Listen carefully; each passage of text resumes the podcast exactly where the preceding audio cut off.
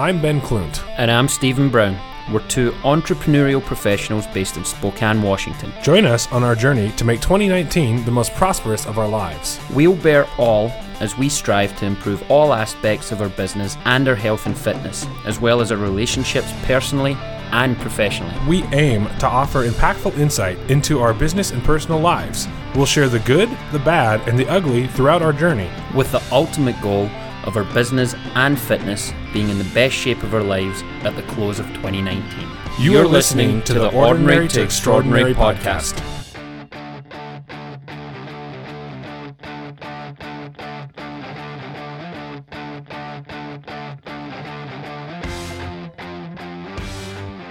Who are we with today, Stephen?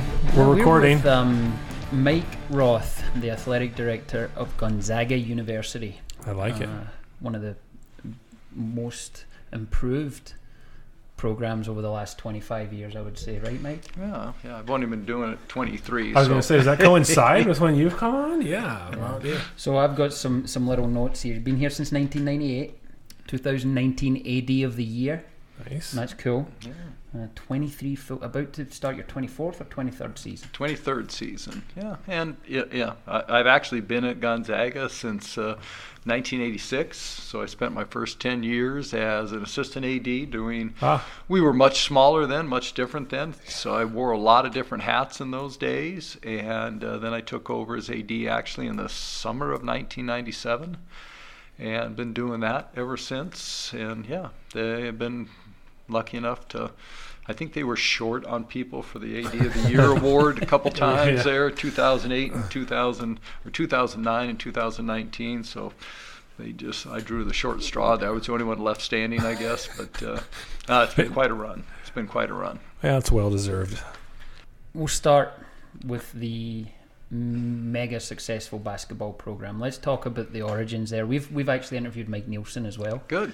and we chatted with him a little Had a bit. good so he time with was, that. He was kind of there at the transition from not so good to good. Yeah. So Well, let's talk about it. Tell us, well, and tell us the that's- story. What's great is, for me at least, from my experiences, I even go back further than that, actually, even past those 33 years. I spent a year here in 1982 83 on the basketball staff. I was the third assistant on the staff uh, that year. Uh, we had a little guard that was pretty good.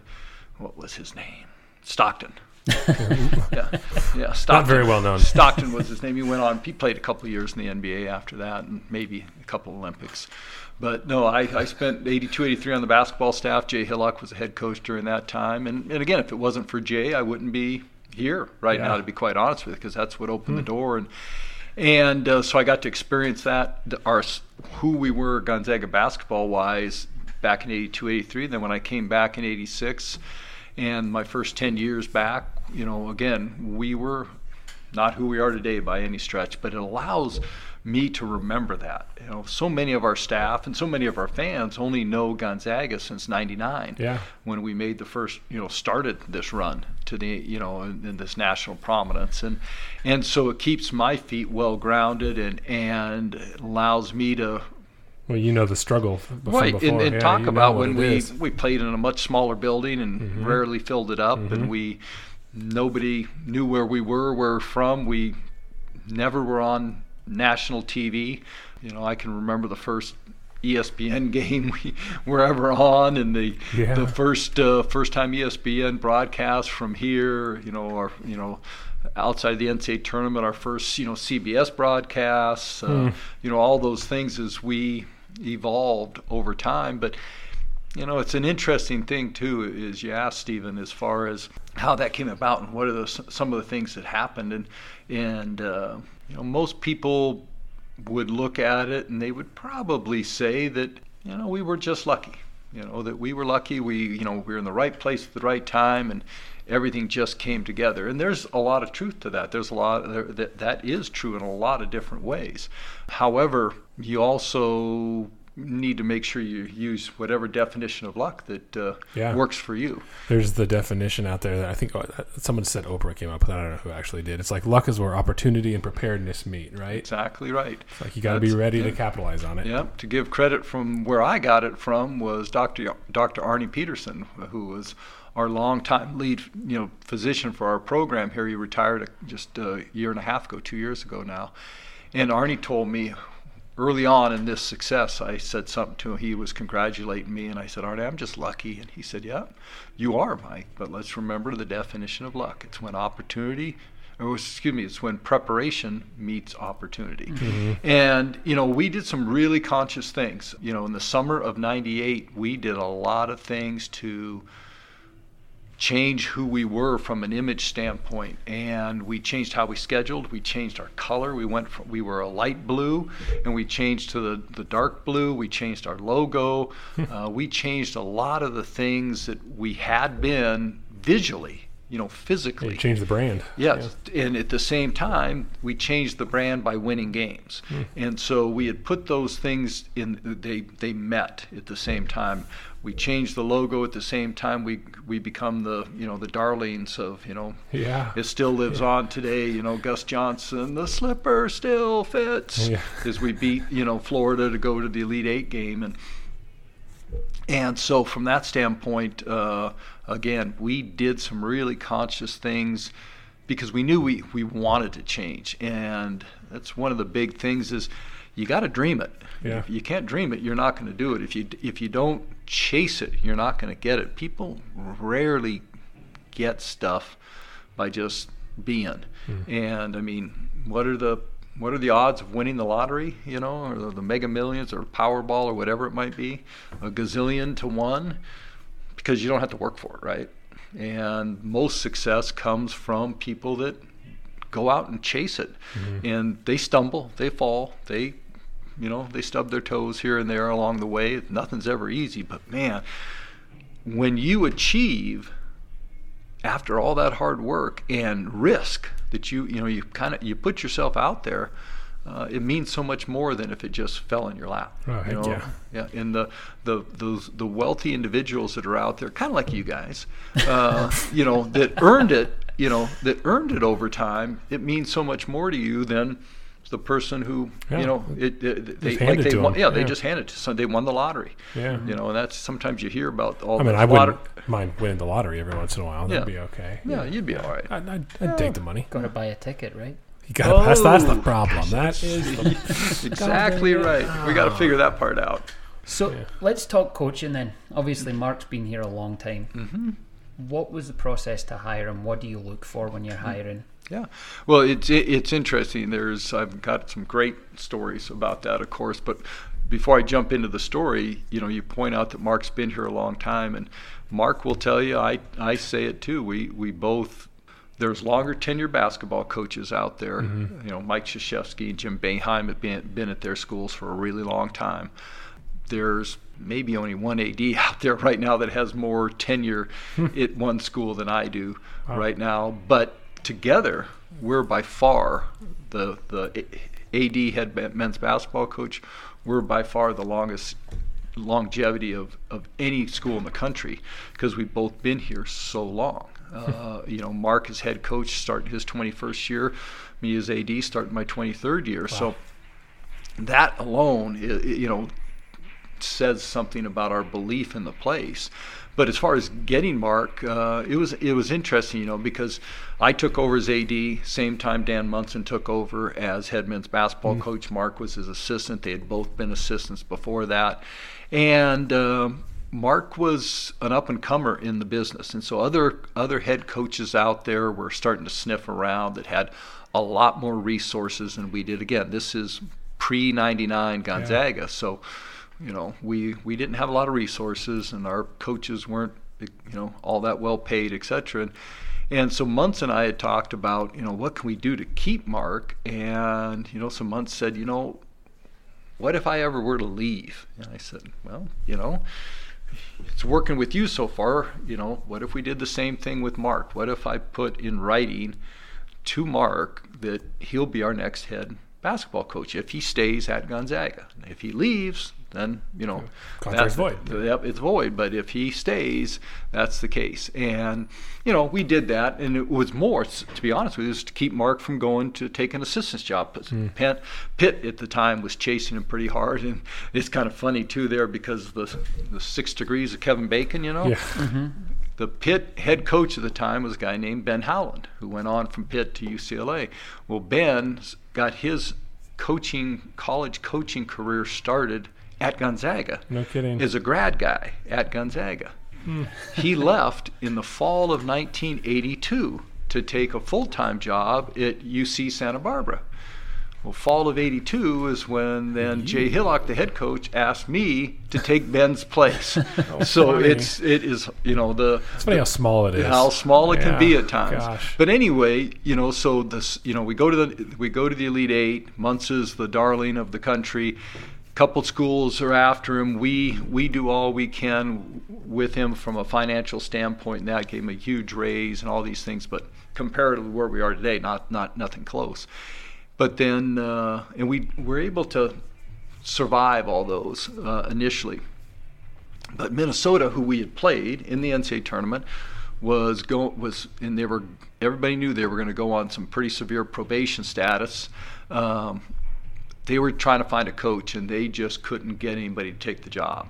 And so they contacted Muntz, and when when they flew the plane, the private plane out here to pick him up, which may have been the first time he'd been on one like that, I knew we were in trouble. And he he flew back and and was there, and it was a tough decision by Muntz, even though they quad. Uh, I think it was five times. I think they paid him five times Oh, more than what we were paying him here. He was getting married. I mean, you, you couldn't fault him for it. And to this day, I don't fault him for that move. It was the right move for him.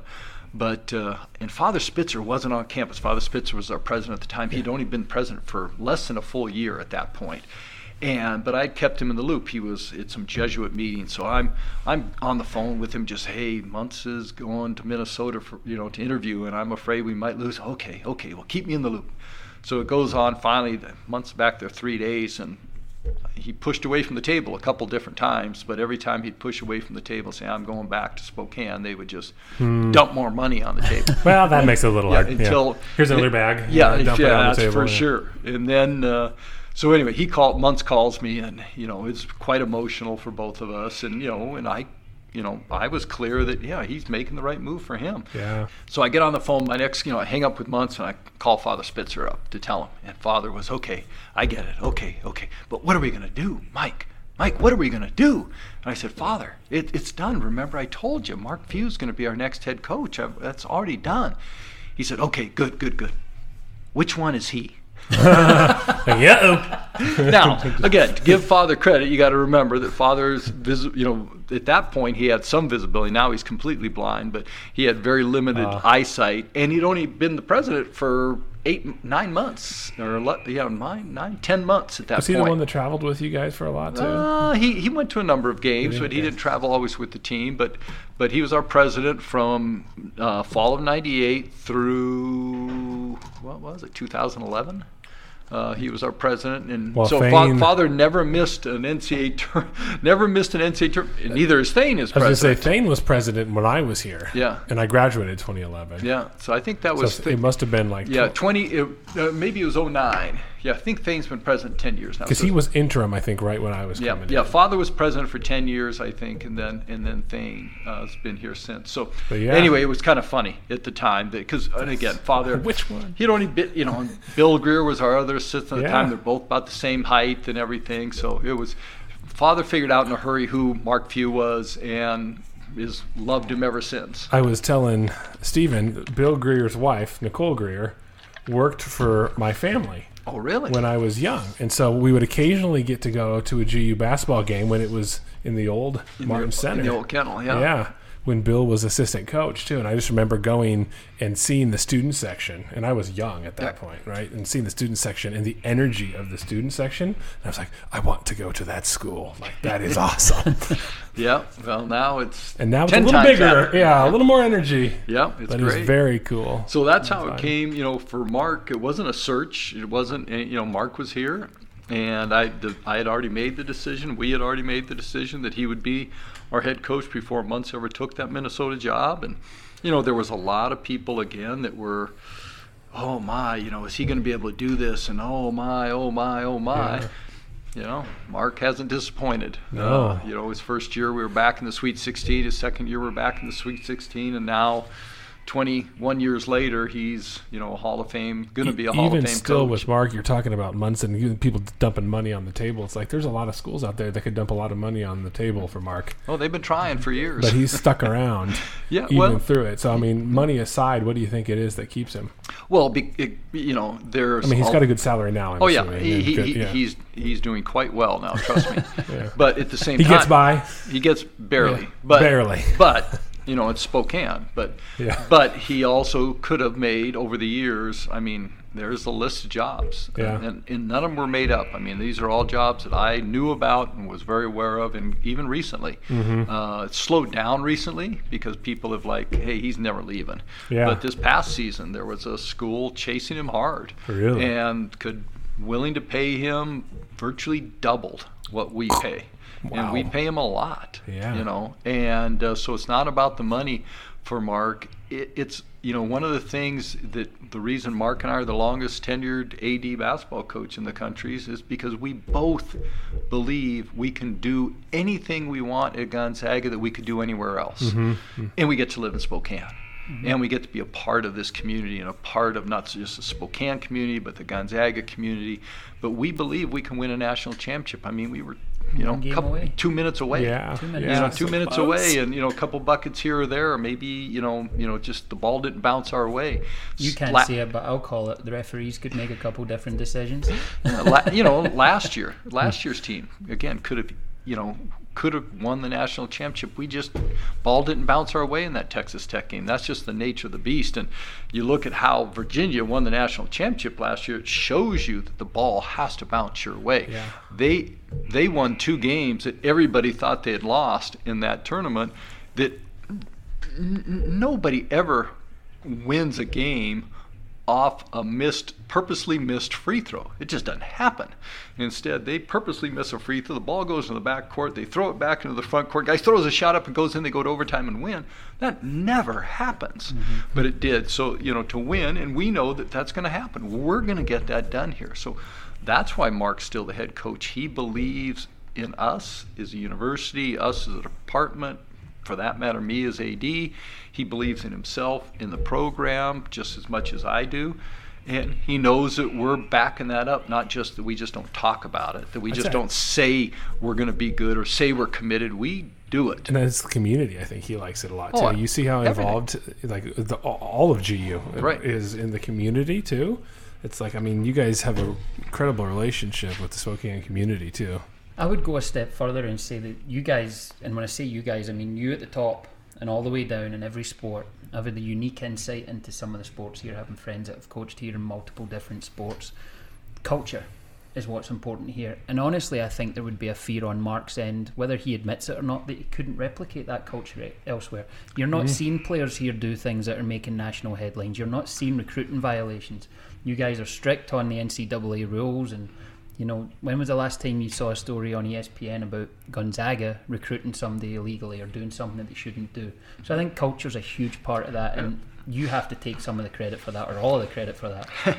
I don't know if I deserve any of the credit, but we have a great staff, and it trickles through everybody. But culture is is absolutely correct. Uh, uh, Seth Davis was on campus here, uh, you know, earlier this in the fall here, and spent some time with Mark and the staff and myself, and uh, he wrote in the uh, Athletic about culture and about the Gonzaga culture. And, and again, he, here's a third party that that you know got to see it for a week or so and and realized it is unique and it is special and it would be hard to replicate but you know we've seen it. We've seen people hire our assistants to try to replicate it. We've seen you know our you know our my assistants you know deputy AD senior associate AD they've been offered jobs to go other places because people want to learn or get a you know try to replicate the the magic sauce secret the sauce, secret yeah. sauce the Gonzaga secret sauce I don't disagree that it, I'm not sure you can replicate it other places.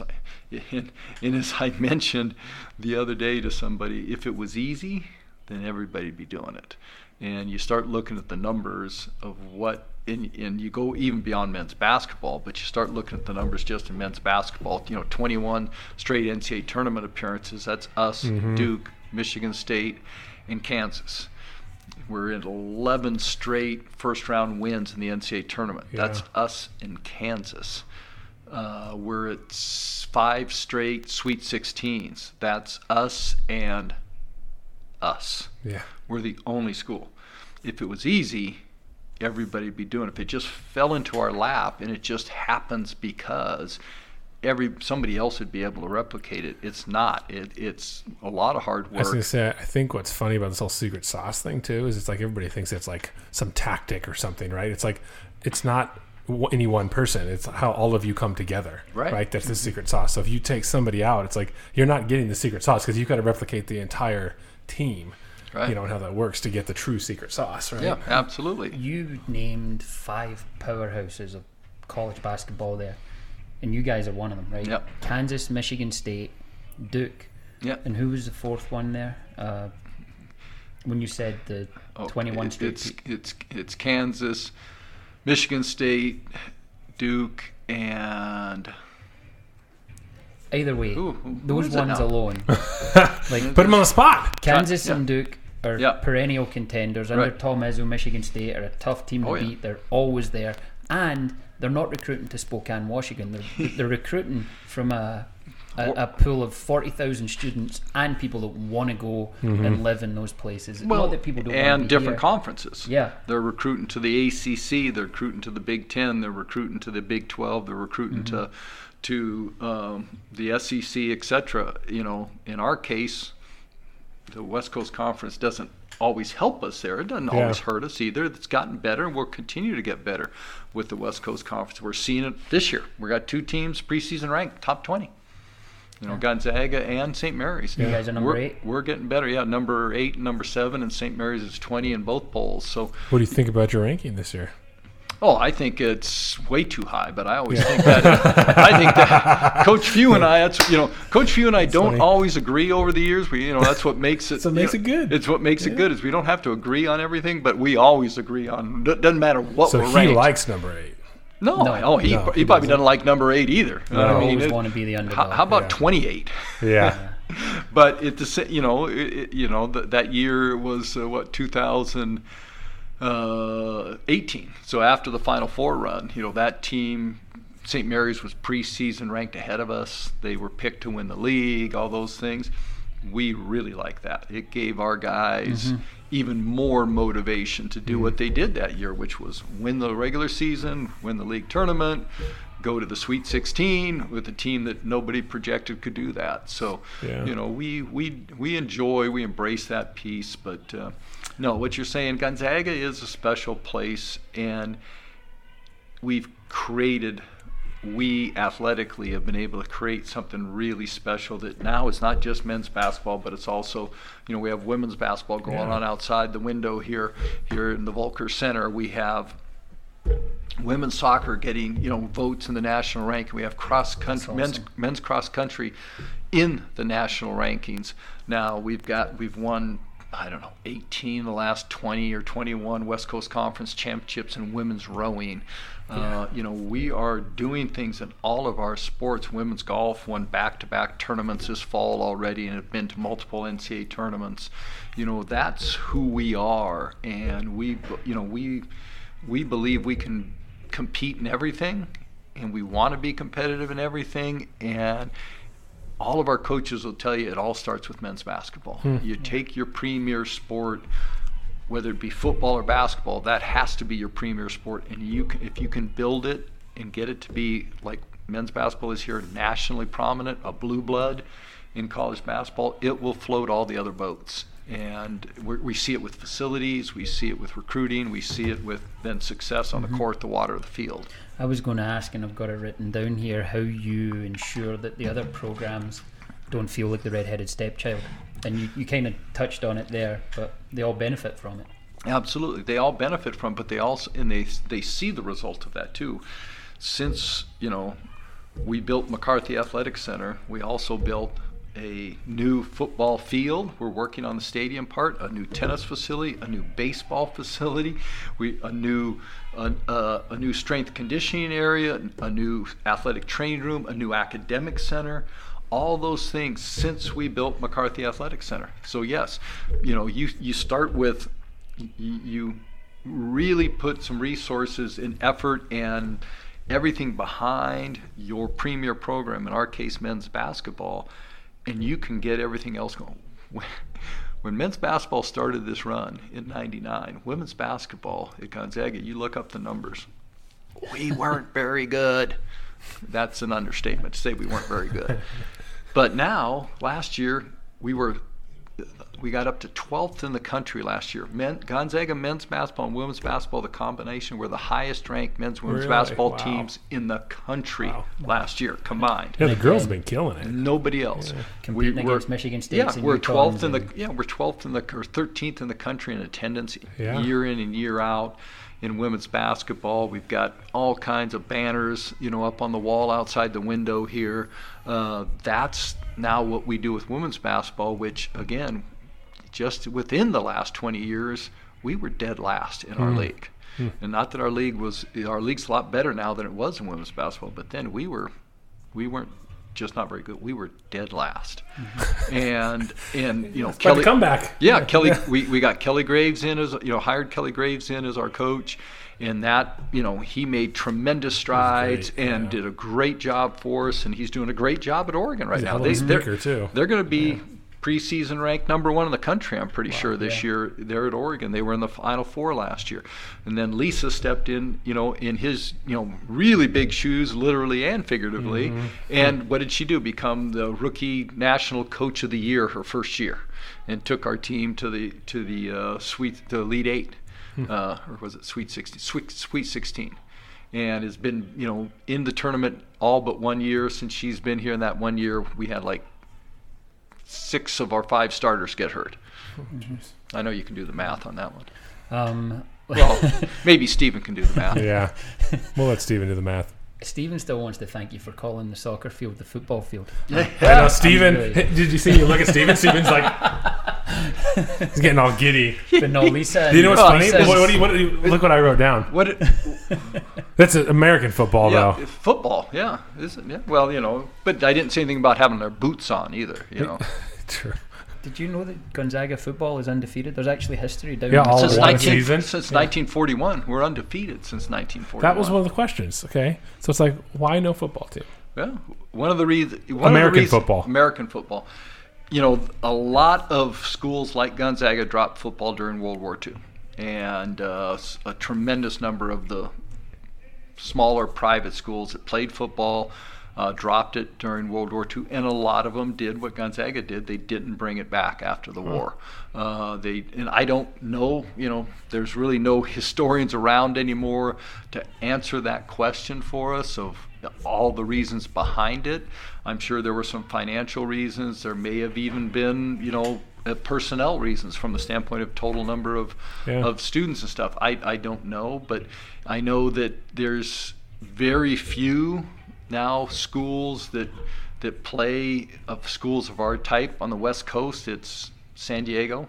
Really? That still plays football. Uh, St. Mary's had dropped it now. Oh boy, probably 15 years ago. Santa Clara dropped it 22 years ago, maybe something Just like that. Other than that, now, yeah. the rest of us had dropped it during the war. S you know, San Francisco, etc. We all dropped it at the same time.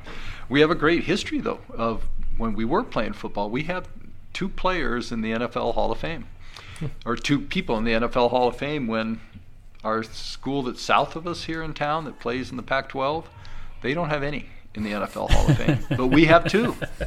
Think think about that. We haven't played since 1941, but we have two guys in, in the Hall of Fame.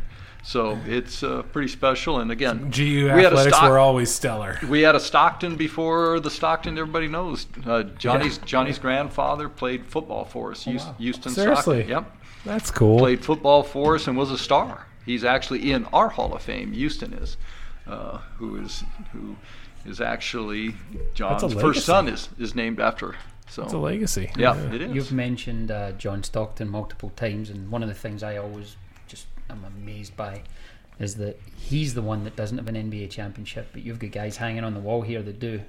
You know, Yeah. Rob Sacre and Ronnie Turiaf. Turiaf, yep, and, and uh, Adam Morris. Yep, yep, Adam Morrison. Yeah, yeah. I mean, it, it- you know, it's unfortunate for John that, in some ways, unfortunate. I mean, they were in the NBA Finals twice, but both against Jordan and the Lose, you're gonna Bulls. lose to MJ. Well, Yeah, yeah. it's just you know. Got a little height on you know, there, Think John, about it. The you know, Michael never lost an NBA Finals. Six and six. Never lost one. Wow. And you know, uh, there was a lot of people that did. You know, Magic and Bird both lost in the NBA Finals to each other, but you know, Mm-hmm. I mean, we're talking about you know two of the most iconic great players Yeah. ever, and you know, there's plenty of other examples of guys that. Uh, that didn't ever get there either. That you know that that are in the NBA Hall of Fame, like John, and rightfully so. That uh, didn't get a ring, and I'm sure John would trade all kinds of things for that for that ring, but at the same time, he they were there and they were, uh, you know, they just, it's, you know, again part of that, you know, being in unfortunately the wrong era. And the only good thing is that, you know, Houston got a couple championships when uh, Michael decided to. Play, play baseball. yep.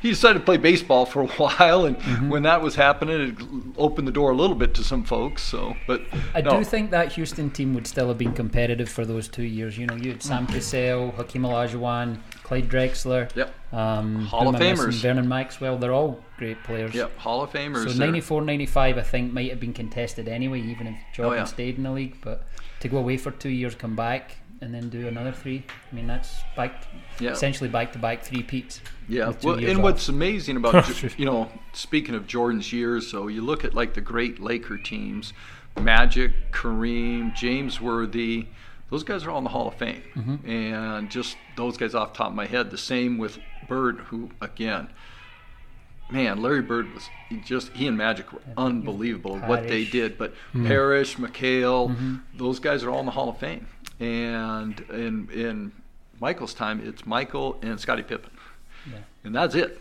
They're the rest of the, the rest of those guys on that team.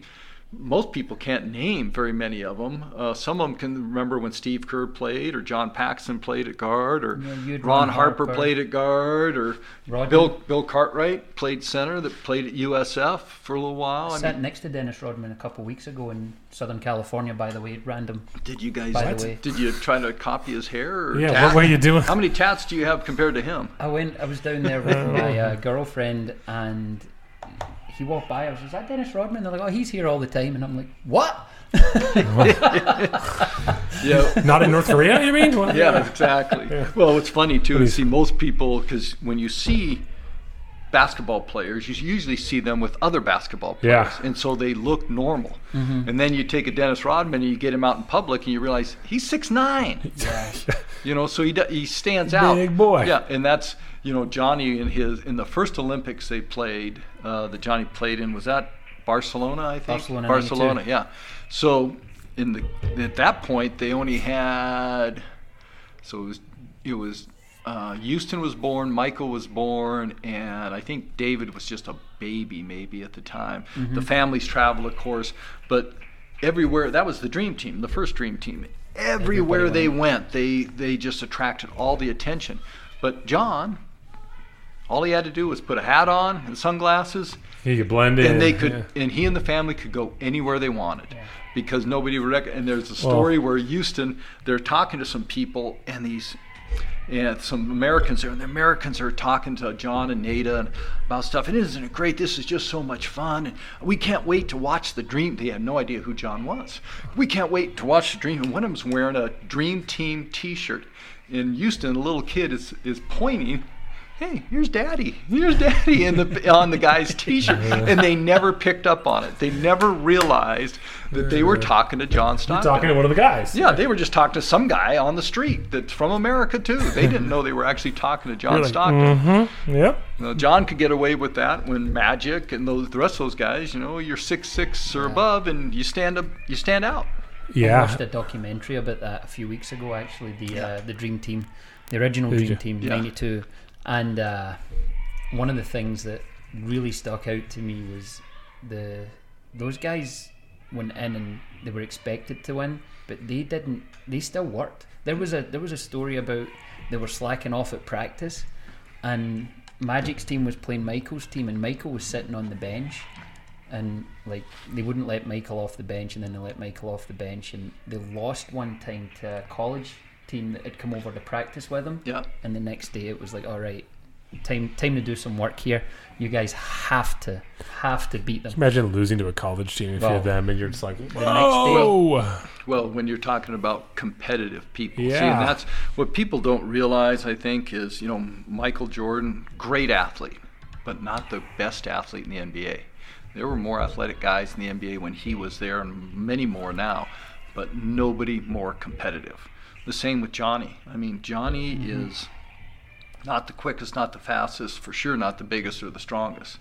But man, is he a competitor? He, and it's not mm-hmm. in its in, in in its in anything. You know, when it's time to compete, John, the the great ones, Johnny, the Michael Jordans, those guys, they are going to compete, and Very interesting. it is in mm-hmm. it's it doesn't matter what it is. If it's you know, pick up basketball. I've watched Johnny over the years. I watched him when he was young all the way through. Pick up basketball game, nobody in the building, just 10 guys going up and down and they lose. You'd swear he lost the NBA finals.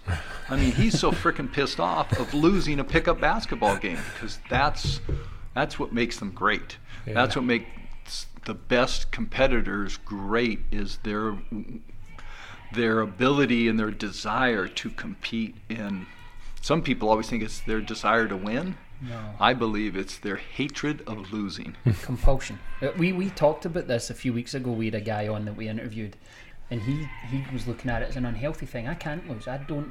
I, I, I'm a terrible loser. Not in sense of being abusive to anybody, Right. but I exactly what you're describing, whether it was soccer or basketball, whatever I was playing. And to this day, I still have this.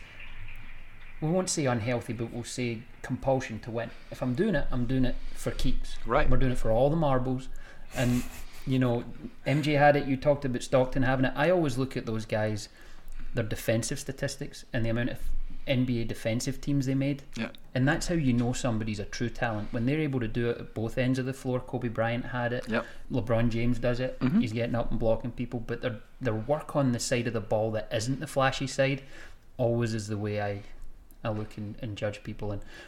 You can't describe the compulsion to win. There's No. no way to verbalize it. It's just there or it isn't. yeah you can't i'm not sure you can ever learn it but you know maybe you can but those that have it it's what sets them apart because then they're going to work and it's not it's not so much that again that uh, that they're just naturally talented i mean you take kobe bryant who is crazy naturally talented mm. but the amount of time he would put in you know the amount of time that larry bird would put in and you know you hear the stories of larry bird where you know the visiting team comes into the Boston Garden and practices, or they're in their own building and practicing. And during practice, if everything stopped and it was quiet, they could hear this. Larry Bird running laps up on the concourse.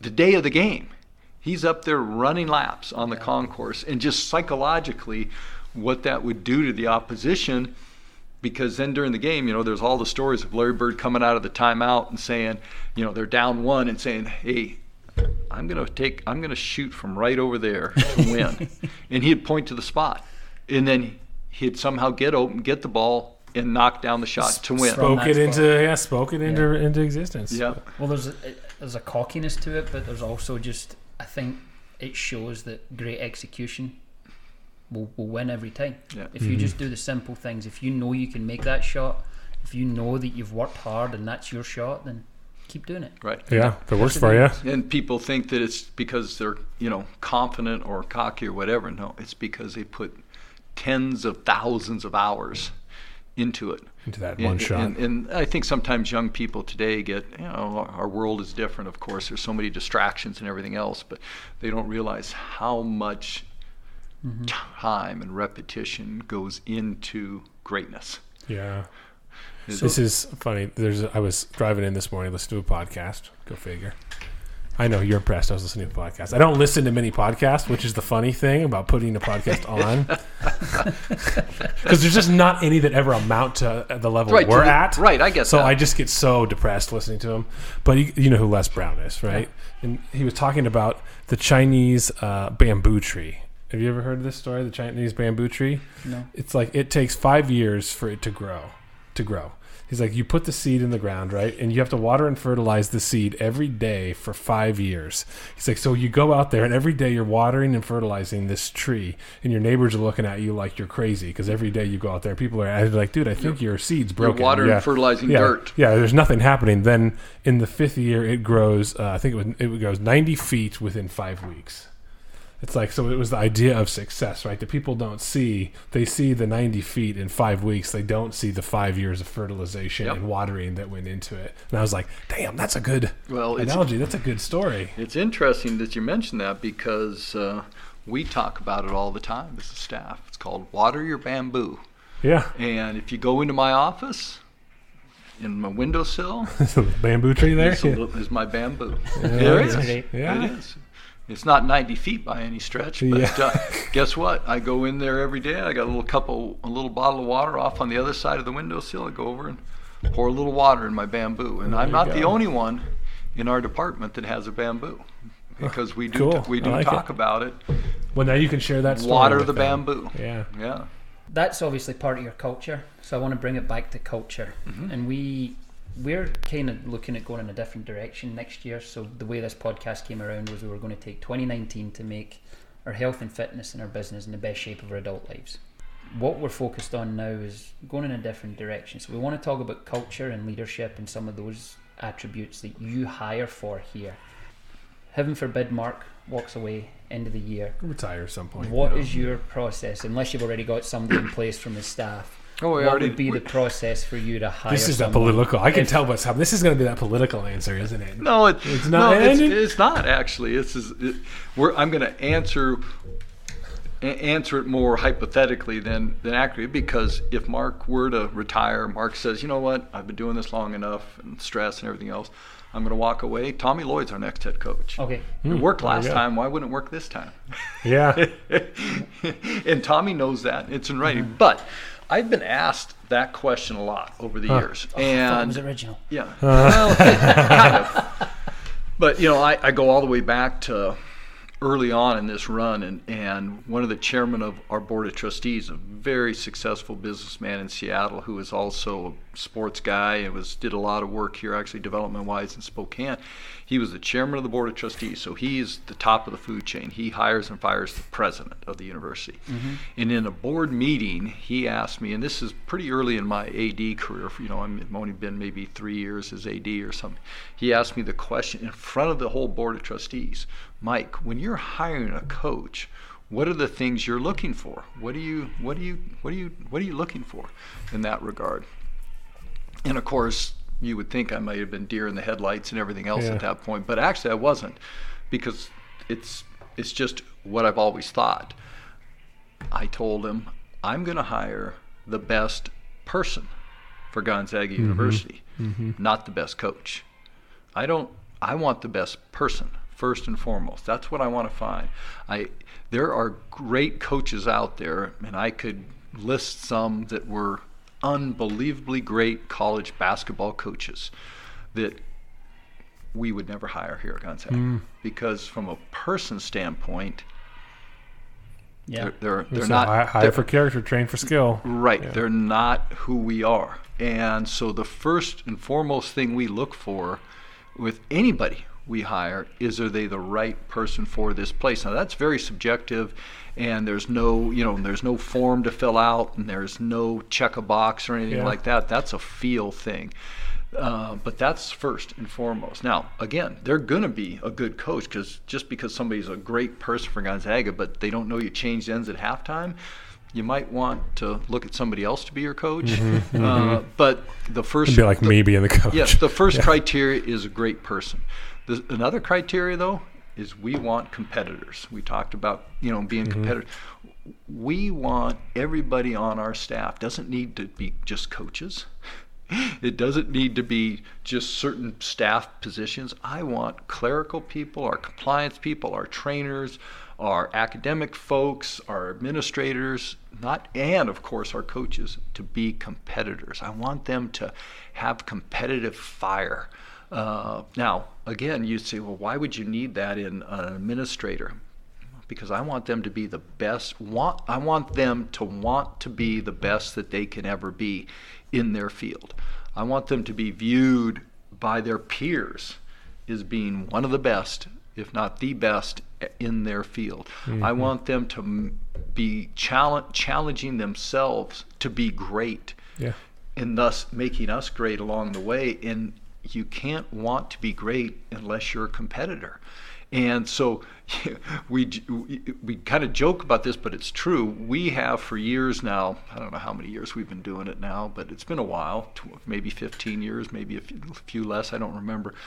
Every spring at the end of school, graduation's always on Mother's Day, and then uh, everybody's gone. You know, the students are gone, faculty's gone.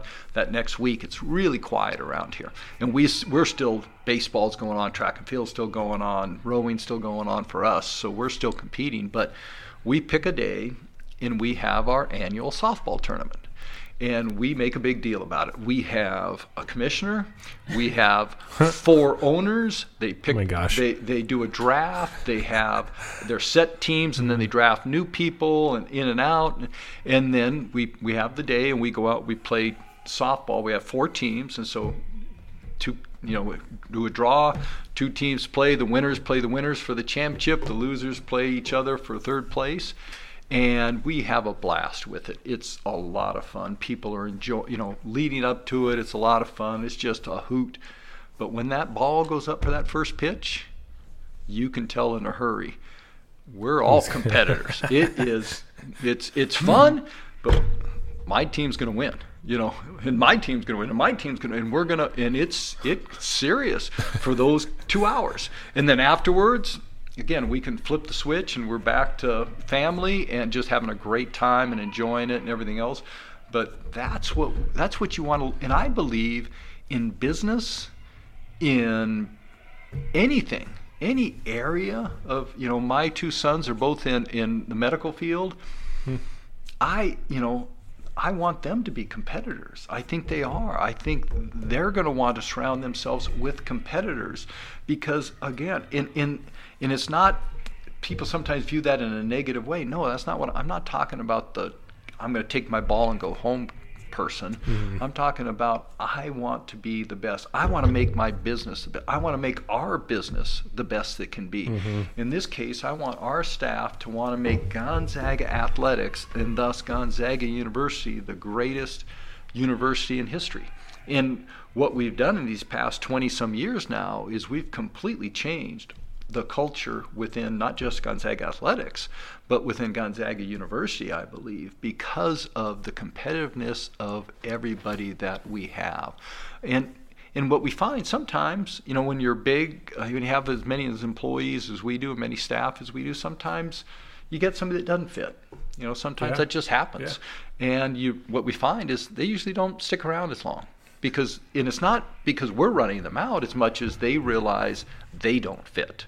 Mm-hmm. They realize that. Mm-hmm you know they they don't they don't fit in the same mold as everybody else around here yeah. and it has nothing to do with thinking alike see that's one thing that i think sometimes be, get people get confused at is they think that well mike you just want a bunch of robots that work for you so they all think like you walk like you talk like you i said no it's just the opposite i really embrace you know my top assistants they the key is that they don't think like me that they're different than i am and that they disagree with me. They, I was just in a meeting, and Shannon Strahl, my our senior associate AD, she and I were in a meeting together, and that question came up to me from somebody else, and I, she's sitting right next to me. I said, "Well, ask Shannon what her number one job is," and she told him, well, "To disagree with Mike."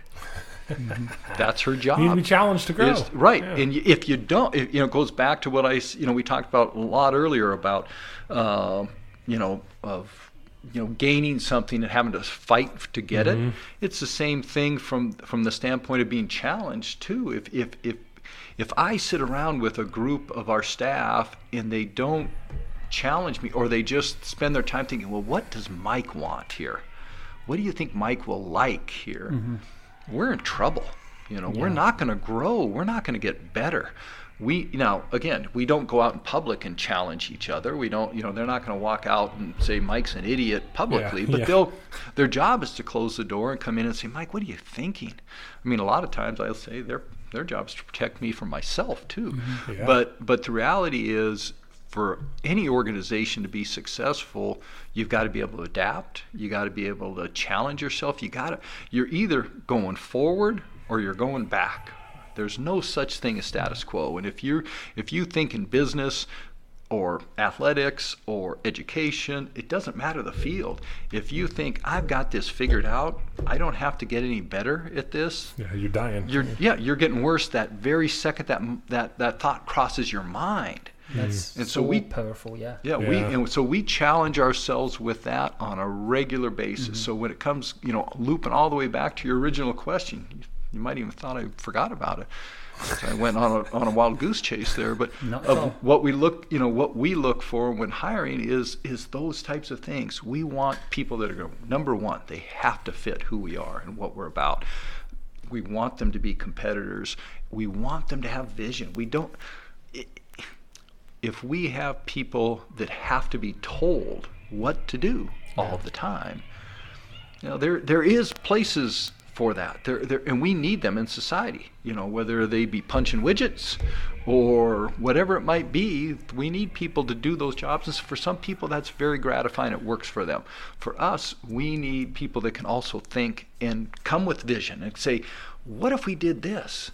You know, boom. And I mean, you you look around to some of the things that we've done over these last 20 some years and changing things. We've taken risks Yeah. in doing change the logo, change the colors, you know, when we did that 22 years ago. That's, you know, there was risk with that. Much more risk now. Then people really weren't paying attention to us, so there maybe not as much risk. Yeah. Two years before you go in big time, yeah. But uh, interestingly enough, that the, you know how they how those things coincided. You know that then you know we we started winning a whole bunch of games and we became this national program. So how about recruits? Like for you talk about the culture, right? Creating a culture as a staff. It's like what am on the team though? Because I mean, you're obviously that can be positive or negative culture, Yeah. and uh, I, I mean, I would assume you want the same culture for all the players of every athletic uh, sport at GU. So I mean, Yeah, well, I mean, the first thing we got to remember with our student athletes is that they're 18 to 22 years Yeah. old. So we think back to when we. Yeah. Now, for me, it was a really long time ago, but for you guys, it was more. I try not to. More, yeah, exactly. You try not to. So we got to remember that. But one of the things that our coaches do across the board, starting with men's basketball, but across the board, when they're recruiting kids, they're not just looking for jump shots or fastballs or the ability to kick the you know goals in the net or in rowing go back mm-hmm. you know go backwards fast. They're looking for the kids are going to fit in their program. Now, they're looking to make sure they can make the jump shots first. Yeah. But once they know that that student athlete has the ability to play, then they're now they want to know who that young man is or young woman is and will they fit and that's what when they bring them on visits they bring them on make sure they spend time with the team so then they can get feedback from the team interact. and they find out the team will come and say the veterans will come and tell the coaches uh not so sure. Not so sure he or she is really going to fit here. And so we've had kids it's interesting over the years you know how public everything is now years ago people didn't even know who you recruited now they know that you know who who we're recruiting that might not even be in high school yet you Yeah. know type of thing or they think we're recruiting them whatever but you know sometimes there'll be a kid that goes someplace else and they think ah it's too bad you lost that kid to that other school you know sometimes We drove them there. Sometimes we didn't. Yeah, sometimes we didn't lose them. Yeah. You know, sometimes uh, we let them go. Uh, we didn't. We didn't continue. It wasn't a good know, fit, yeah. It wasn't a good fit, and so that helps. And I actually was having this discussion the other day with a young man, a freshman here on campus, and we were talking about academics. and you look at our academic success that our student athletes have had, and he, and he was asking the question, well, how does that come about? And I said, well, one, we care a lot more than most places. We care a lot about it. We work hard at it, mm-hmm. but it also is part of our culture. So when they get here as freshmen, they realize that, oh, I, the upperclassmen are studying. I better. Ooh, I look at what they did. Look at what the team did as a GPA last spring when I wasn't here. Now I'm here. I better keep that up. They, yeah, I don't want to pull down that average, right? Yeah. Or you know, you have upperclassmen say, "Hey, we're gonna go study. Let's go. Let's go study together." You know, they they you know they learn that that's part of our our culture here in Gonzaga athletics. That it's not just winning the games on the court or on the water, the field. It's also winning in the classroom. Yeah. It's also graduating, which is the ultimate, you know, the ultimate reward and the ultimate prize that you're chasing. Why, why are you here? You're here to get your education, and the definition of that is to get your degree. Mm-hmm. So I'd like to ask on that.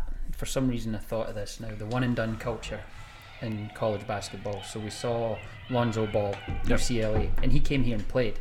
Yep. Lonzo Ball played here. I watched yep. the game, and then NBA the next year, yep. right? I see a running battle between the NCAA and the NBA. NBA wants players to go straight to the NBA or to the G League. It's not something that's going to affect you and your culture here, but and this is completely hypothetical. Where do you see that shaking out in the next three to five years? Well, it's something. Well, right now the NBA is committed. It, it's an interesting thing. First off, people think the one and done is an NCAA thing. It's actually an NBA thing. Mm-hmm. From an NCAA standpoint, from a college basketball standpoint, we would all much rather see the the LeBron James, the Zion Williamsons of the world mm-hmm. go right out of high school, right to the NBA, than to come to a university with the predetermined, I'm only going to be here for six months. I'm going to come in September, and come March, as soon as my team's done in March, I'm done. That's a, that's making a mockery of education. Yeah. And so nobody wants that in college basketball anymore. And nobody has wanted it. NBA instituted it because they were drafting 17 year olds and paying them millions of dollars and finding out they couldn't play. And and so they put that into place. So we hope, and right now the plan is, I think it's 2022 maybe or 2023 that the, hmm. the NBA is talking that they will go back to allowing play, oh, wow. you know, players to be drafted right out of high school. Now, you know, the one and done thing would still have the possibility of continuing based on the present rules. Personally, I would love to see us go to the baseball model. You know, the college baseball model with Major League Baseball that's been going on for as long as I can remember. So 30 some years in the in the business now. It has been that if you get if you get drafted out of high school and sign with the major leagues, then you're playing professional baseball. That's fine. You can still get drafted right out of high school because people have to realize a high school kid doesn't put their name in the draft mm-hmm. like you do in in after your first year of college basketball where you put your name in the draft. High school they just draft players. Whether, you know, and some kid, hey, you can draft me, but I'm not I'm going to college. but if you get if if you sign right out of high school, then you're not playing college baseball anymore. If you don't sign right out of high school and you attend a junior college, you can get drafted after that first year. If you or your second year, your your freshman year or your sophomore year, you can hmm. still get drafted again and still sign. But if you go to a four-year institution, you come to Gonzaga, the moment you walk into the classroom, the first day of class, you're not eligible to be drafted again until your junior year. Wow. So you have to spend three years of college at that point in mm-hmm. time. Well, they're doing the same thing now with football, only they're not drafting them out of high school, but they're now letting football guys sign and be drafted after three years of college in football. In baseball, though, it's worked great for years where players that want to get an education or feel they didn't get drafted high enough out of high school can come play at a university, be there for three years for sure, and then possibly get drafted and sign, or they could come back their senior year and get mm-hmm. drafted mm-hmm. and sign, of course, too. So there's multiple opportunities in that regard, and where you see is a lot more of baseball players that do go to a four-year school, so they end up pay, spending a minimum of three years working towards their degree, which means they have one year or mostly less to finish, they finish. They Hmm. they'll they'll end up finishing their degrees. The kids coming out of high school hardly ever go back to to school. Hmm. The one and dones in the NBA hardly ever go Mm-hmm. back to school.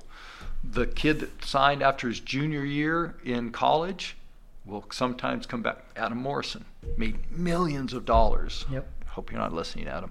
He made millions of dollars playing in the NBA, but he came back after he retired and finished his degree because he already had three years in. Yeah. He didn't go until after his junior year. You know, Brandon Clarke already graduated, even though he has another year of eligibility. So, hmm. you know, from, from that standpoint, I believe that I'd love to see the NBA soften on that and just say, look, we're going to let the great players want to come out of high school, come out of high school. And they and, and, and don't make a mockery of higher education. You mm-hmm. know, instead, if you want, you come out of you know, you get drafted, go you know you're good enough you're lebron or kobe Yeah. you're drafted you go play in the nba your first year if you're not good enough then and you don't get drafted but you want to play professionally you might be able to sign with the g league you might be able to go play overseas we're seeing that there's a there's a couple kids this year that were really lot of them. high recruits that are now playing professionally overseas because guess what they don't have to go to class Yeah. Yeah. you know, they don't have, and they don't make a mockery of the educational system in doing that. Now, you know, Zach Collins was, was a one and gonna done for us. Okay, so people say, "Well, Mike, how can you say that when you had Zach Collins?" Well, when we recruited Zach, when Zach was here, nobody, Zach, maybe Zach and his dad, maybe not, ever thought he was going to be a one and done. Six eleven can shoot the three. Yeah, Good and played on a team that went to the national mm-hmm. championship game. In the semifinal game, what he blocked like six shots. Yeah. We came out of that semifinal game with, okay, well, we need another. We're going to need another big guy next year because he's gone. And you can't fault him. No, for making a few million bucks in a couple Well, years. there's right? his opportunity, gu- right? guess Take what? it, yeah. He- he's the he was the tenth pick in the draft. So at mm-hmm. that point, he was the second highest draft pick in Gonzaga's history. Tenth pick in the draft, Yeah. and he's already at, at 22 years old. Would be a senior this year with with Tillie, same class as Tillie. Yeah. Would be a senior this year. He's already made more money than his graduating class might make collectively in their first year. Well, if the- you think about that, his first three years he's getting paid. He might make more money than that whole graduating class combined. See, the NBA Jeez. rookie minimum is that it's a two-year contract. I think it's a million a year, or just shy of a million a year, and then after that second year, you negotiate and get more. So yeah, he's, he's crushing it. Yeah. That's something you should get into. So you know, I know. I need. I financial was like, what the heck? Like those Yeah. rookies, like they're the ones that need help because they think two million dollars is a lot. Oh yeah, and they start Yeah, they spending start it. buying for mom and entourage, and Oh yeah, and that's that's where Zach's got a good head on his shoulders. yeah, shoulders. in the in the. NBA is doing a better job of trying to help those young guys or any rookie for that matter of co- coming out and they And do education management. Yeah. work with them on that, but they don't control it either. I mean, it's up to the kid to decide. Mm-hmm. Okay, am I going to control my own money, or am I going to let a relative control my money, or am I going to let a financial Yeah. planner control it? You know, what am I going to do? We've talked about this in the office too. Yeah. It's like they think that this income lasts for you know 20, 30, 40 years. And it can if they do it right. Well, yeah, it depends on the sport probably, right? If they do But- it right, Yeah, if- if- yeah. no, their I mean, income doesn't go 20, No, their 30, income 40 does- years. no, that's and that's a- what they they spend like it does. You're Yeah. like, no, you got five, ten, probably years of this. Yeah. Like, sock it away now. yep. if they're ex- lucky, they exa- get five years. Yeah, Yeah. yeah, and Yeah. you know, you know, yeah, and because things can happen. Yeah. injuries, but you remember they're drafting every year. The NBA drafts first round draft picks are all guaranteed a contract. Hmm. So every year you add one player to your roster. Every year. That hmm. means one player that was on your roster this year isn't going to be on your roster next year. So somebody is going to be out of a salary every year. Interesting. So it's guaranteed there's 30 players, right? There's 30 teams in the NBA? I think? 32. 32. So there's 32 teams in the NBA right now. Next year at this time, there'll be 32 players out of a job. Guaranteed. And 32 new and Not ones. all, it, right, with 32 new ones coming in. And some of those guys, yeah, that some will be attrition, some will retire. I mean, Vince Carter is going to retire at some point. No, he's not. He might be 50, he might be 50 when he retires, but at some point he's going to retire.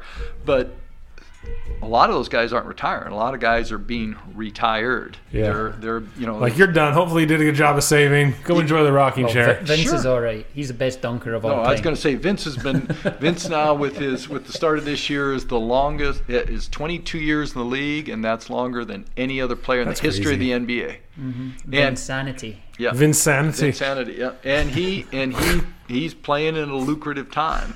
Uh, Yeah. Now this time is crazy lucrative. You saw what what Domantas got here recently, a 77 million dollar guaranteed Yeah. contract with additional on top of that. And We're in the wrong business, Steven. yeah, what Kelly what Kelly signed a couple years ago. You start thinking what Rui and Brandon and and Zach and those mm-hmm. guys are going to be able to do. You never to get. went professional, huh? You didn't, yeah. Yeah, you know, I had one thing going against me. Yeah, what was that? I wasn't good enough.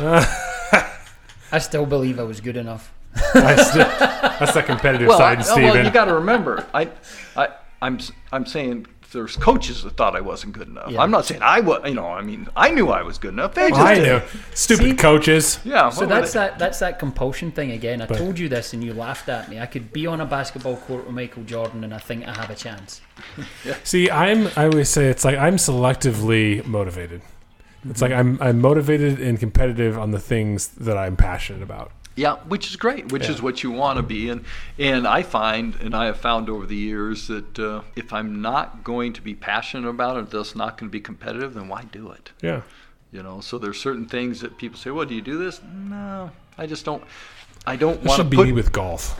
I don't want to spend that mu- that amount of time to be good enough Yeah. to make me feel like it's worth it. Totally. Because there's too much Yeah, compe- I- I get competitiveness. that. And my my wife loves to play board games and that kind of stuff. Just loves it. Oh, I can't. uh, And and for me, that's hard because Yeah. chance. no, it's not chance. It's it's I, competition. I have to be careful with my competitive Yes, spirit. it. See, I don't want there's there's limitations there. I once beat my teammate with a blanket one time because we were losing. It Yeah. wasn't good. J- John Johnny's a great example of that. Johnny understands he can turn it on and off. Yeah.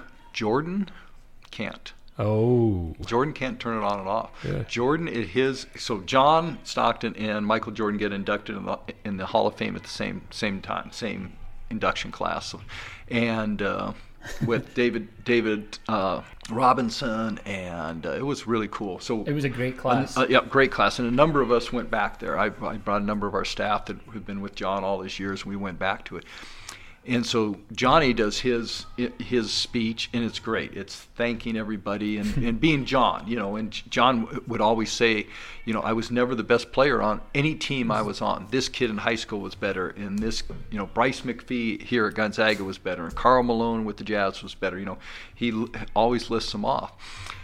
Michael gets up there for his speech, and he can't do that Calls guys out. he's called he called he brought his the guy that that he got cut his sophomore year in high school michael jordan got cut and he brought the guy that beat him out to the ceremony and then called him out in the ceremony as how much better you know how much better he w- was even at that Wow. time And the coach. he called out Dean Smith in it. That Dean Smith wouldn't let him on the cover of mm-hmm. Sports Illustrated his sophomore year. He called out the Jazz of you know you know I could I can still beat Russell today when you know he made mm-hmm. the jump shot to to beat the Jazz. I could still make that move today. he Yeah. couldn't turn it off. He's he can't turn it off. Like, you ever heard of humility, buddy? Yeah. Well, it's it's not humility in my my opinion. That is his competitiveness. He just can't. In everything he does, it is full out competition, and that's what made him the, arguably the greatest player in the history of college basketball. He's one of the best businessmen. He's a billionaire. Oh Yeah, yeah, yeah, and because of competitiveness, right? Because he wasn't. I'm never going to be second, you know. Mm-hmm. And he tried baseball because he wanted the challenge, but then when he realized he's not going to be the greatest, okay, I'll go back to. I'm going to go back and play basketball Yeah. because I can still be the greatest. It's like you there. wonder if someone like him is fulfilled at all by relationships, or if it is just all him. Like, cause like you, it'd be hard to be friends with somebody like that.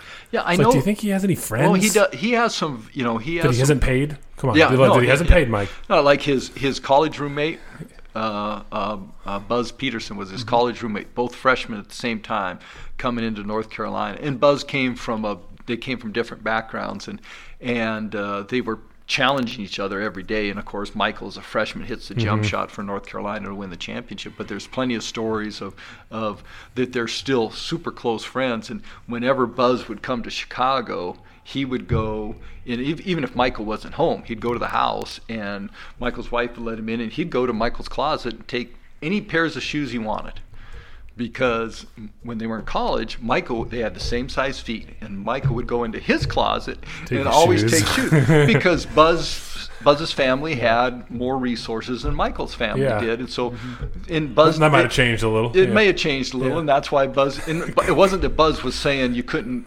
use my shoes. Buzz Yeah. was fine with it, and he was just making sure that now that you know Michael's funny. a billionaire, that Yeah. hey, I'm never going to be hurting for shoes because I'm always just going to take whatever Michael has in his closet. They become mine. So we can start to wrap up, but I have one Yeah. more question, and then Sure. if you've got anything, you can throw it in here, Ben. Legacy. We talk about legacy a lot. Don't want to call you old because I don't think you are. But I am. if when you walk away from Gonzaga athletics, what do you want your legacy to be, and how do you think good, that's shaping good up? question. I like. Uh, yeah, that is a great question. You know, I don't think of it as me. You know, I don't think of it as my legacy uh, from that standpoint. I believe that, you know, during this time here with me as AD, we have had the opportunity to do some really special things. And I think the most important thing for me is we continue to build on that. Mm-hmm. Uh, I, I'm no different than a lot of people. I have an ego, sure I do, but I also have a realization that this place will be here when I walk out the door. And what I want it to be, though, is I want it to be better. I want us to, you know, to not just continue winning, but continue to winning even at a higher level. You know, win a national championship, and we've always said this. You know what we're going to do when we win a national championship? We're going to celebrate the crap. Uh, it's going to Yeah. be one heck of a celebration Can we come? and ev- everybody's invited. and then, guess what? Then we're going to go to work on winning another one. Yeah. That's the You way know, to do then it. we're going to go to work on winning another one. And guess what? That's what I want to have happen when I when I leave is that those people that now hopefully those people that I have helped grow in the job and grow in the business and everything else are ready to then step in and actually make it better. Not there's no such thing as status quo. They're not going to keep doing it the same. I know that. They're not going to their goals sh- I sure as heck hope I pounded into them enough that their goals should not be we just need to maintain this. It's going to be we need to improve upon it. And that's what I'm looking for. That's what I hope happens uh, when you know when it's time for me to walk out the door. And I hope that I get to make that decision. You know, I hope mm-hmm. that I'm not told. Mm-hmm. That, I think you're it- safe. and I don't want to be, you know, but at the same time, it's interesting because, you know, I am not as young as I used to be, and this has been talked about recently. You know, I don't want to be the line I use, I don't want to be Willie Mays. I don't want to be Yeah. out there trying to run down a fly ball when I just don't have it anymore. Yeah. And I, I want to be able to, you know, don't, I don't want to wait too long. Uh, now, I don't want to go early, but I also don't want to wait Yeah. too long. You got to find that sweet Well, spot. Well, and I would imagine in your situation, to the point of winning a championship, is like probably want to try and stick around until that happens. I Yeah. bet there's got to be a little bit of you that's like, I'm not gonna quit until we do that. Yeah, well, yeah, a little bit, but the flip side is what if what if by me leaving in a new, you know, and we, you know, our staff that is ready to take over steps in and makes a few tweaks and we win a national championship. Isn't that just as great? That'd be cool. For me, it would be. For Yeah. me, for me, it would be. And so, yes, I'd love to still be sitting in the chair when it happens, but it's not like I'm gonna, you know, not. Cry if you- mm, yeah. Well, it's not like I'm not that I'm not going to continue to want us to have this success. And and you know, not everybody is like that. I get that. There are some people that when they leave places, they kind of hope that the place really needs them. Yeah. And and it shows. I hope that, that we have positioned ourselves as a department uh, that that's not the case. And all you miss is the goofiness that, that I bring. And I joke with The staff- shoes. I yeah, and the shoes. We haven't talked about the shoes. know. And I jo- We don't have time to talk Yeah, about the shoes, and I jo- Stephen. oh, you should see some of my Limited new edition Stephen. You should you should he's see he's wearing the shoes that he wore at the SYP event. you by the should way, right see now. some of the new ones I've got for this year. I got a whole fleet of new ones, baby. There's some good ones too. Steven's so excited right now. Halloween, I'm ready on Halloween. I got my skeleton shoes ready on Halloween too. You know, I got a pair of Nikes that are Oh, anatomically correct uh, skeleton. That's great. Yeah. You, you but know what? but but I go back. going, let me just finish up. Going back on on you know that legacy piece again. I I truly believe that we can be better, and I think that's again. Not everybody might want that when they Yeah. leave places. I want this place to look look back at my time and say, "Wow, he helped prepare us for now where we mm-hmm. are." Yeah. not that you know where did we go that things are better boy that's going to make me feel good i really do overwhelmingly what I get from you, and I've been blessed to be surrounded by great leaders and great mentors my entire life. You are an, a we and us guy. You're not a me and I guy, and I think I don't know that that can be taught. I think that's again coming back to culture and being a great leader, and there's got to be one person that's a figurehead, but that just filters and flows through the whole culture here, right? Right. And Agreed. I don't. I mean, that's that's. I feel like that's the best compliment I can give you. Just No, the fact that it's, that. it's it's we and us and not me and I. and that's a big thing stephen and i appreciate that very much uh, we do you know i don't hmm. say i and me very much. I try to avoid that especially when we're talking about staff issues. I never say that anybody works for me. I say i always say that i work with them but they hmm. don't work for me when technically they all do. But no i get to work with them and from a leadership standpoint, one of the big things with me, and, and it was interesting, I got to spend some time with some folks out at Fairchild in the last number of months, and, and I've always thought that that's kind of a little different from a leadership standpoint. Now I've learned in dealing with them out there, it's not. it still comes back to you can be the general, and they have to salute you, of course, but what you want is you want to be the general, and they want to salute you mm-hmm. Not that they have to. You want to be able to command, not demand. Yeah. Totally. And good as a leader, if you have people that want to succeed, and I talked about competitors and, and people to fit, well, what we're looking for in that regard is people that want to win, want to be competitors, but they want to do it because they want to do it for the leader too. They, wow, I want, and not because the leader's going to give them a raise, but because they want to follow that leader. I want, and the, the best leaders in the best leaders in the world are the ones where people choose to follow, where they say, well, I can I can follow that guy or that guy or that gal or that gal, and they choose you for because of leadership, not because of money, not because of anything but I want to hitch my wagon to that. And that.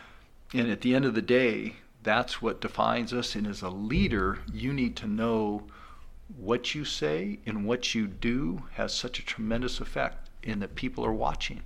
And so how you treat there's a plaque in my office that says, you know, one of the one of the things that defines character is how you treat someone else that can do nothing for you in return. Hmm. Yeah.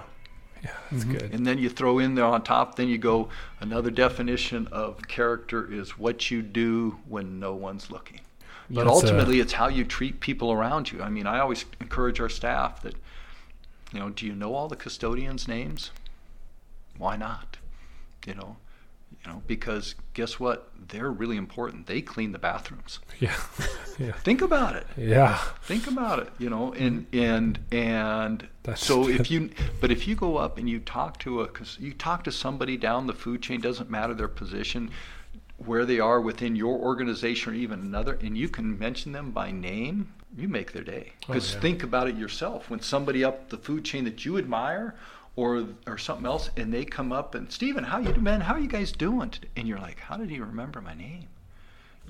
Makes you feel really good to It start does. with. Absolutely. But then when that person asks you to do something for them, now you're like, okay, they know me, they want me to do something for them. Wow, I'm in. And so leader, leadership is, you know, there's times where I wonder, I really do, I, I really wonder if leadership can be learned. Uh, sometimes I wonder if it can. Sometimes I think it, it is, or leaders more born than learned. But there's also Hmm. people out there that think they're leaders because they're in a position, and Yeah. they, they they think they're leaders because people have to salute them. And It's not a leader, that's a boss. eh, thank Yeah. you. I would say behaviors are behaviors are taught and they can be conditioned. Behaviors are what make good leaders. So you can condition people to make more good decisions than bad decisions. But I do agree with you. I think there's a certain mindset there that Certain characteristics, even. you can yeah. lead by doing or you can lead by having other people do it with you, right? And I'll be honest, it's something that I've learned over time. I used to be the guy that would like get out the way and I'll do it. And you can't do that anymore. You have to trust people. That's why 2020 is going to be learn. fun doing this leadership. Uh, Mhm. Yeah. Well, not only Podcast that, Steve, the other thing on that note, Stephen, too, is is not only do you don't want to push people out of the way, but sometimes you want to let people fail. Yeah. You mm-hmm. know, it, even as long as it's not dangerous, as long as it's not going to destroy your business or really cause you a lot of heartache, sometimes you can motivate them to be more creative in what they're doing by you kind of know this might not work, but you're saying, look, Stephen, I trust you. One thing's one thing that our staff will bring to me some questions sometimes. What do you think we should do here? And I say, what do you think? And they'll say, well, I think we should be doing this. I said, I trust you. Hmm, I let's don't. try. I don't answer. I don't say yes or no. I actually just say I trust you. And mm-hmm. with that trust comes. They learn that by me giving that trust, I'm giving them more responsibility. And again, goes back to the motivation piece. So Yeah. you know, we could do this all day with me. You know, because I can just ramble. it's like putting a, putting a cord. see, he can too, though. yeah. See. So Steven can you know, I ramble mean, amongst them. I, I, you know, I think. Uh, I think at some point we better call We can- this off. Yeah, we'll otherwise, call, it I'll. I'll, I'll say, Mike, thank you for coming on today, Yeah. letting us come invade your guys' home here, and which is pretty sick. for us. This is awesome. Yeah, we no, had a I good appreciate. time. I always enjoy talking to this guy. You know, he's It's his always- accent. It's his accent. Yeah, it is. It's true. The accent. You know, I, I He didn't want to embrace I it wonder, first. I does like, the just embrace it. does the American accent work over there? I when I was over in the UK, they're like, "You have a really beautiful accent." I'm like, "I don't have an accent." Like, wait, oh wait, I guess I do. And nobody wants to hear you talk though, Ben. That's why you're doing a podcast. That's why we do the podcast. Yeah. On that note, Mike, thanks again. Yep. Steven, screw off. All right. Be Thank good to yourselves and to each other. Boom. Yep.